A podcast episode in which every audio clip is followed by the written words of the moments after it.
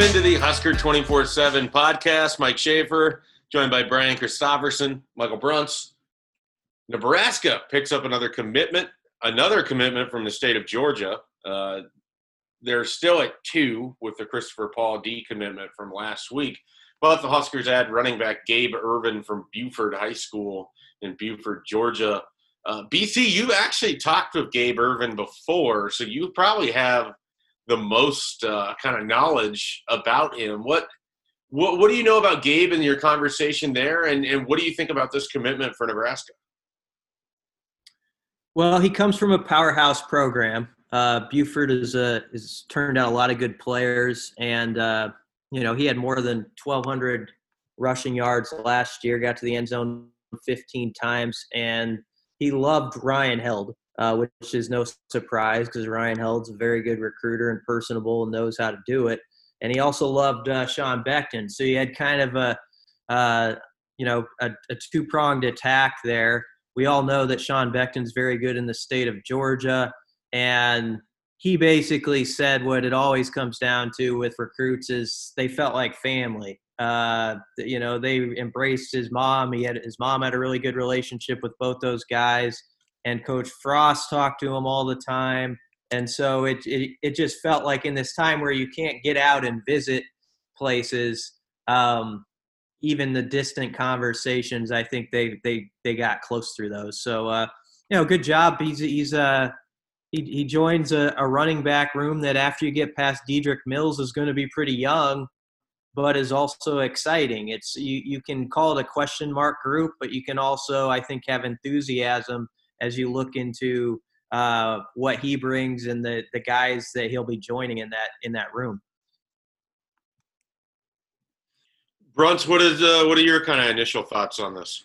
Yeah, I mean, just kind of looking at the way he runs and kind of you know what Nebraska needed in this class. I you, I think you'd hit on on the side a little bit about how Nebraska didn't really have that kind of bigger thumper type running back, and and I don't know if that's necessarily you know what what what Ervin's uh, you know game is, or, or maybe what it'll be at the next level. But I mean, he's six foot 200 pounds. That, that's a pretty good, you know, piece of clay to start with if you're Zach Duval and, and trying to add a little bit more uh, size to that running back room. I mean, you know, Marvin Scott is not going to be, uh, you know, lo- lose the, the size competition to anybody just based upon, you know, the, the, the powerlifting and stuff like that. But, you know, I, I just think, you know, with a year or two to develop, uh, you know, Gabe Ervin could definitely be that for Nebraska uh, down the road. And like BC said, you know, he, he, felt like this was a good a good offensive fit for him. He's a versatile player that would kind of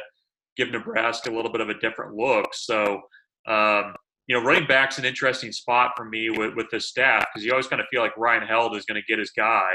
And, you know, I, I, think, you know, getting Gabe Ervin in the class early on uh, allows you to maybe – uh, narrow down and, and, focus on a few other guys if you're looking to add a little bit more there. Yeah, it's uh, just watching his highlights. I mean, a lot of ISOs, a lot of just opportunities to go right up the middle, running through people, shows a little bit of shiftness or the ability to, to kind of make a move.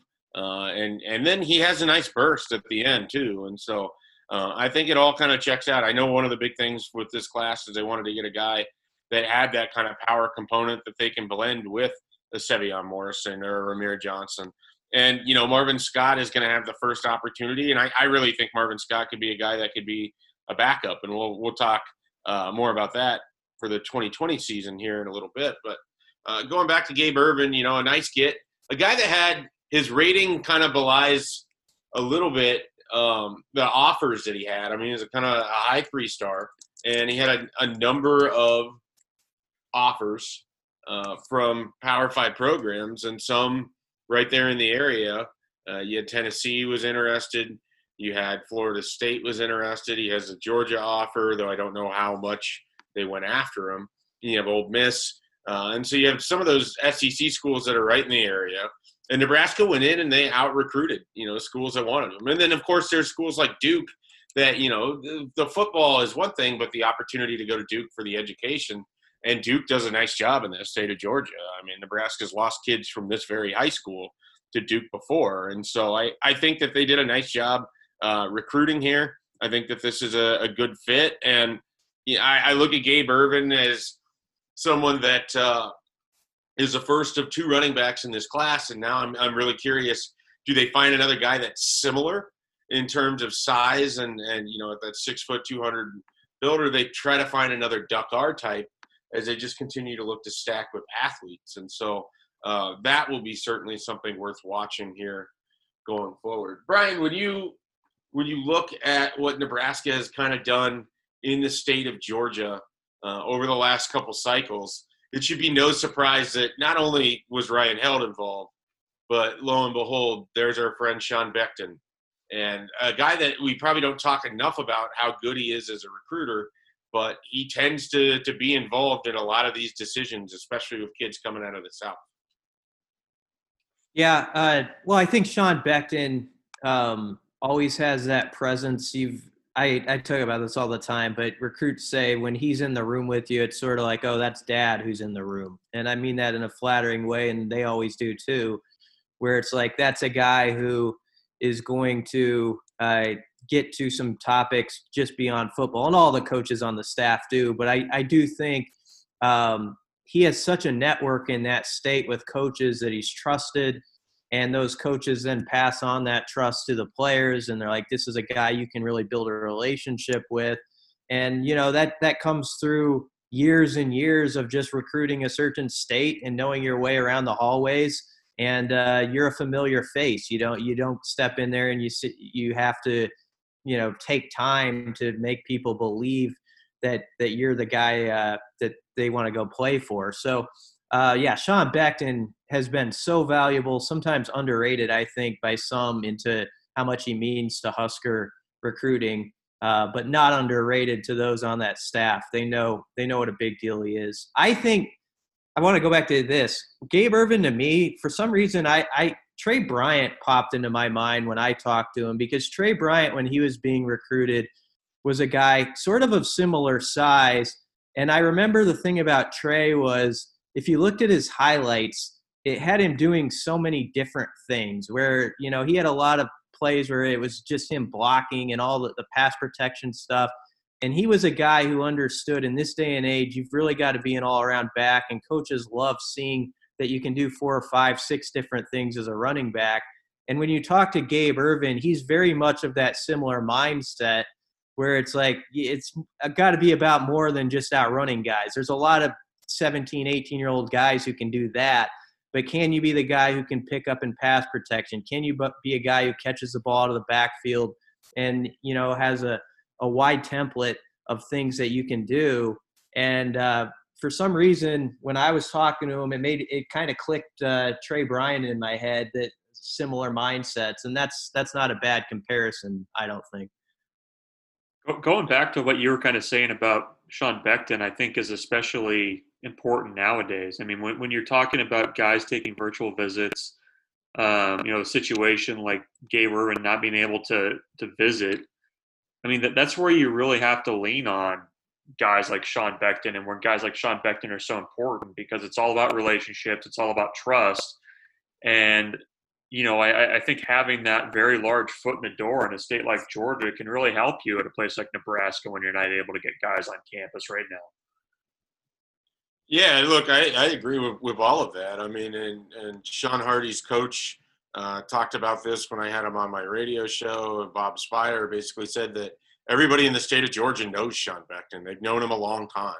They're comfortable with Sean Beckton. The fact that uh, he's the kind of guy that'll just drop by your school, even if he's not necessarily recruiting anybody from that school in the an immediate class, but simply because he just wants to check in and see how it's going, because he feels compelled that it's his area and he needs to know, you know, what's happening in it. And uh, Buford isn't the same as, as Southern Georgia or even Atlanta. It's it's a little bit north uh, northeast of Atlanta, if I have it correct on the old map. But um, it, it's a situation where I think that those relationships that he has built uh, really play a, a big role in making people feel comfortable uh, with with Nebraska, making them feel comfortable with the situation of uh, of going to a different state, going to a different conference because they, they just have so much trust that Sean Beckton's going to do right by their player. I mean, it, maybe the kid isn't going to be a star, but he's at least going to go to a place that's going to try to, to help him become,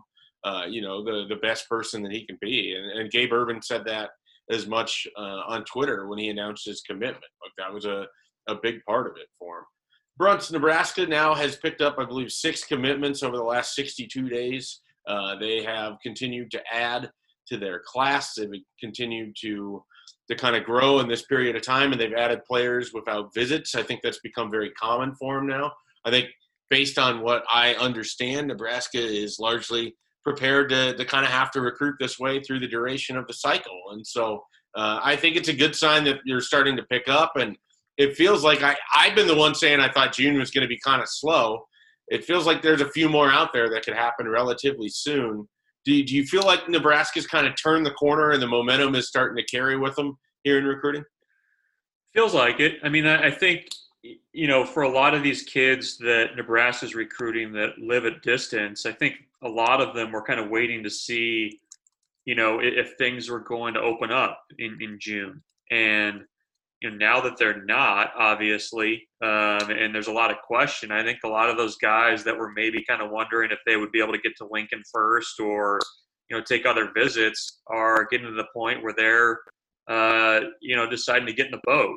And you know, Nebraska, I think too, you know, the more they fill up, um, you know, I, I think the more that they can, and and they, and they don't really do this, but I think you can kind of start to maybe force the issue a little bit with some kids to see where they stand.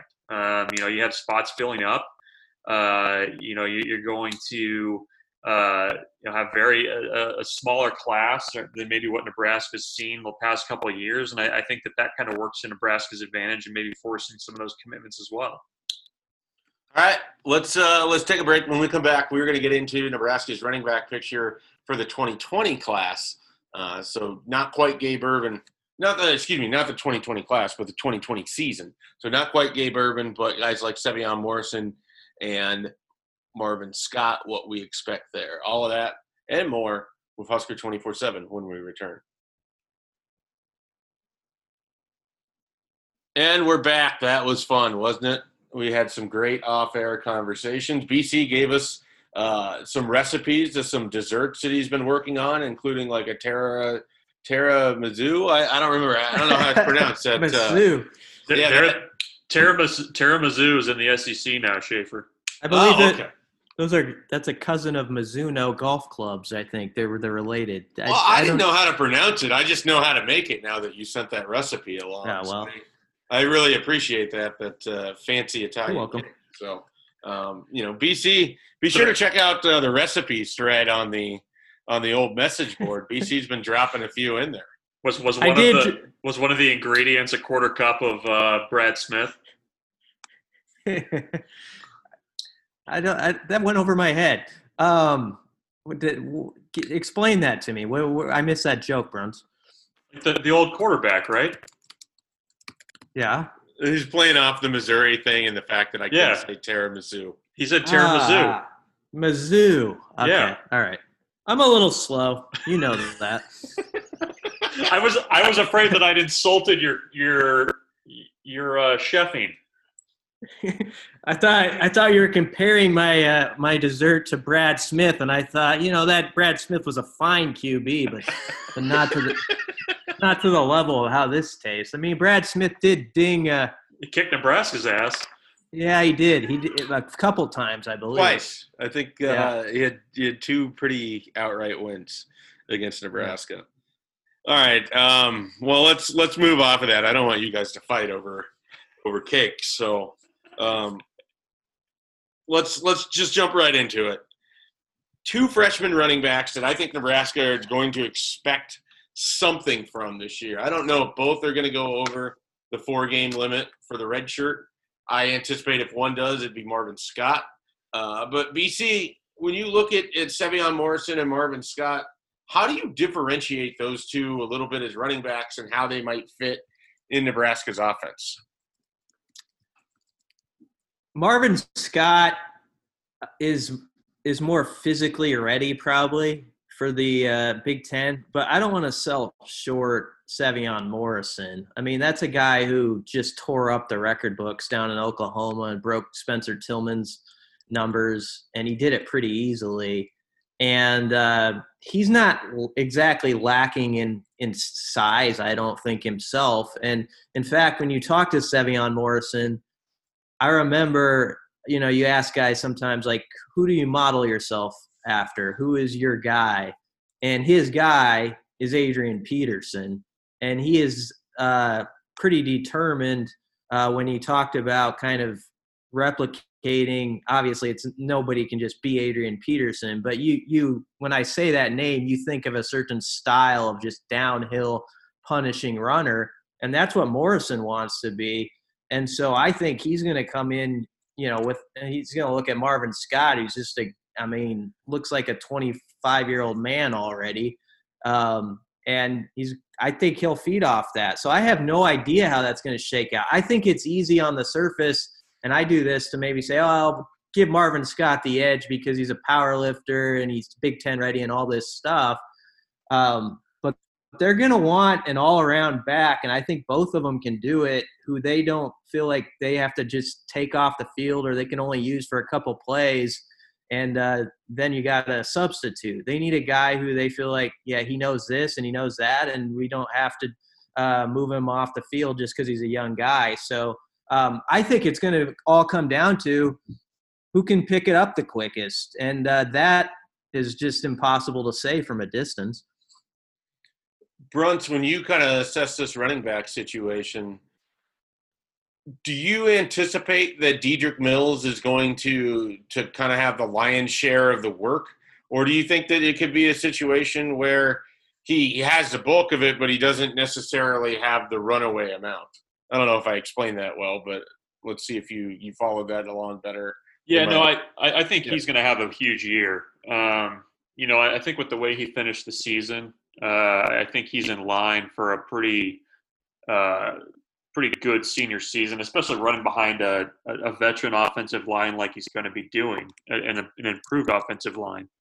Um, you know, I, I, think to me the the running back room and how it shakes out is as much a Rahmir Johnson question as anybody else, because I think if Rahmir Johnson can show that he is ready, I think that he can cut into some of that total of, of Mills's carries.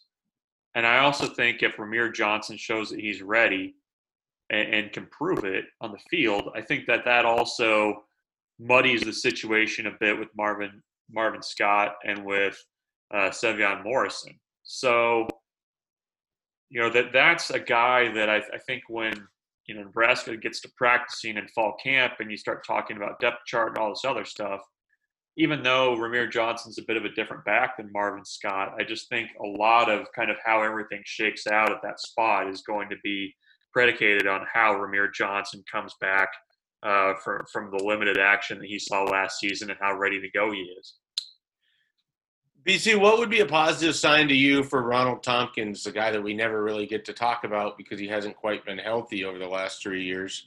What would be a positive sign coming into coming out of fall camp, coming into fall camp, during fall camp, when we get the chance to learn about what the running backs are doing?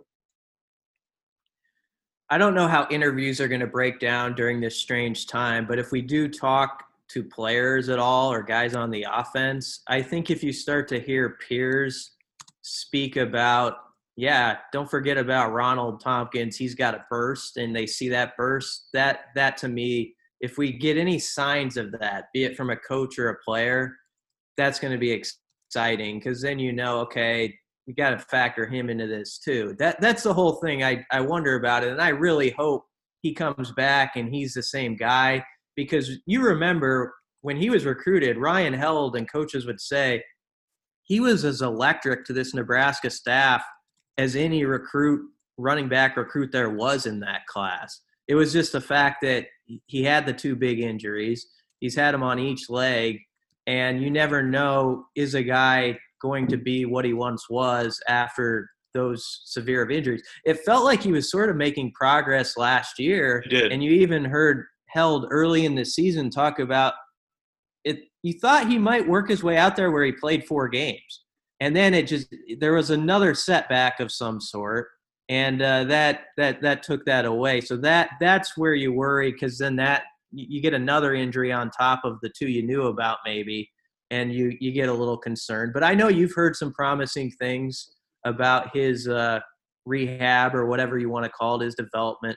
The thing I like when I look at all these running backs is that you don't have to squint hard to see it with any of them. They all have really accomplished resumes um, in high school. Um, I mean, record-setting resumes in the case of Morrison and Scott. And then, you know, Bruns was talking about Rahmir Johnson. I remember doing stories about him as a recruit, and he would get on a bus. You know, he'd get up at like four in the morning and get on a bus or whatever to get to his high school for early morning workouts and he embraced it he loved it because he liked being with his team so he's that type of guy so i i in no mean by no means think he's about to back down just because there's a couple uh, guys who are pretty confident in their abilities showing up well then you've well, also you've also oh, got john john bivens who's going to be entering the mix as well who was more or less a, a scholarship type recruit that Nebraska's getting as a walk on. I mean, he's had his own issues uh, with injuries similar to you know in, in, severity to to Ronald Thompkins, but I mean he's another guy that is going to get an opportunity to show that that he's back from that and, and maybe can maybe work his way into the conversation a little bit too. Bruns, I, I wanted to ask, and, and BC, you can jump in on this after Bruns answers it. But do you guys feel like Dedrick Mills can be a complete running back in the passing game as well? he only had 17 career receptions, and the bulk of his receptions last year came at the very end when they were without Maurice Washington. Do you feel like he has that elevation in that part of his game that he could help Nebraska out as a receiving threat so that he could be the complete back in this offense? I, I think maybe, maybe. I mean, the the 17, the 17 is not a real high number, but also I don't know that Nebraska really put him in a position to catch the ball much last year. They did not. Well, they, I mean – it, it, was a lot of Wan'Dale and a lot of Maurice Washington. But if you look at the disparity between how often they were throwing to those guys versus versus Mills, it jumps out. And so then it, it makes me wonder if he could be the complete guy in this offense, or if someone like a Rahmir Johnson or a Sevion Morrison or a Brody Belt or you know Marvin Scott, someone else has to emerge to kind of be the pass catching back because I think you've seen that trend in college football where you got to have backs that can catch the ball out of the backfield in order to weaken defenses a little bit and to stress them a little bit. Yeah, well, and I think too, you know, I think it took a while last year for Nebraska to kind of figure out how to use uh, Mills. You know, I, I think, you know, that they, kind of hit kind of hit their their stride a little bit late in the season with him. I think he kind of got some confidence too uh, that that he belonged in the Big Ten and could excel there. And you know, the the game that stands out to me about him is that Wisconsin game. You know, he ran hard. They were able to get him in space, and he was finishing runs um, and, and kind of looking like that power back that I think a lot of people expected him to be. Um, so, you know, I, I think he has to be because you don't want a situation where you're putting a running back out there and everybody kind of knows, you know, what, what's going to be happening. I mean, you, are kind of tipping your pitches as a play caller at that point. So, I think with more opportunities he can be. I, think I, I, don't know that you're going to see a Wan'Dale Robinson type uh, output from him next season, but I think he can do enough to be a threat there for sure. I the thing I like about Mills is I think he has the maturity to deal with these young guys coming in and trying to take his job and handle it uh, as a good teammate and push them and also uh, step up his game in the process. The thing I learned about him last year mostly was he's a guy who's not going to go away easily because a few weeks into that season, a lot of media and fans had sort of written him off a little bit. He wasn't getting the ball a lot, and he had a fumble, I think, early on. Well, I know he did because I saw the picture the other day of Schaefer standing around Dedrick in the hall, uh, holding the football after a couple a fumble or two and uh, you know he he was he was going to fix that problem, and he did. And a lot of guys would have just, I think, kind of caved in or went away or maybe pouted. And he just kept going, never said anything publicly complaining about his lack of touches. and then by November, it they almost doubled from what they were the previous two months, and we saw what he could really do. So I think that maturity and just how he handles that um, is is tells you that he's kind of the perfect senior guy to uh, deal with these young bucks who will be eager to kind of take what is his already.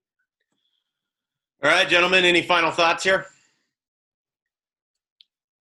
Uh, I, just just just thinking about uh, waiting for some recipes. That's what I'm waiting on.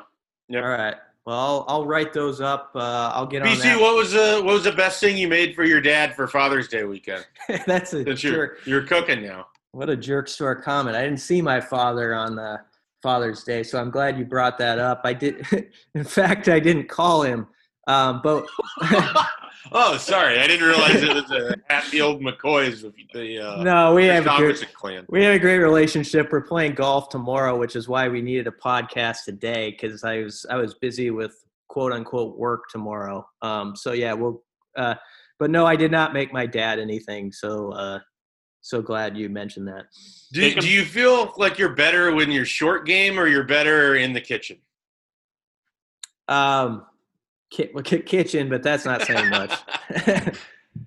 just just get make him some soup, throw it in a thermos. That'll be great, great on the turn.